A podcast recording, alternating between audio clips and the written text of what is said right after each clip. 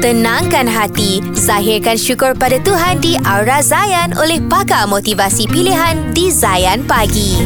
Assalamualaikum warahmatullahi wabarakatuh. Saya Ustaz Izahan Nazri. Hari ini saya nak cerita tentang sabar. Sabar ni satu perkataan yang mudah dituturkan tapi susah untuk kita nak buat. Bila diuji, ah baru tahulah sabar kita tahap macam mana.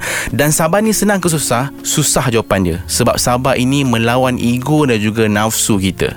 Dan disebabkan susahlah Allah janji kesabaran ini pasti dibalas dengan reward yang besar. Allah tak pernah janji sabar tu senang, tapi Allah janji innallaha ma'as-sabirin. Allah akan bersama dengan orang-orang yang boleh sabar. Kalau Allah, Tuhan pemilik alam ni ada dengan kita, janji akan bersama dengan kita yang orang sabar ni, siapa lagi yang boleh kalahkan kita? Siapa lagi yang boleh bagi mudarat kat kita? Siapa lagi yang boleh sentuh kita? Selagi kita sabar, selagi itulah sebenarnya kita menang. Sebab apa?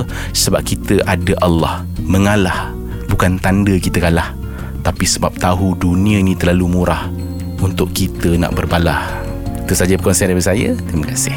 Nantikan perkongsian berikutnya di dalam Aura Zayan daripada pakar motivasi pilihan hanya di Zayan Pagi. Zayan, destinasi nasyid anda.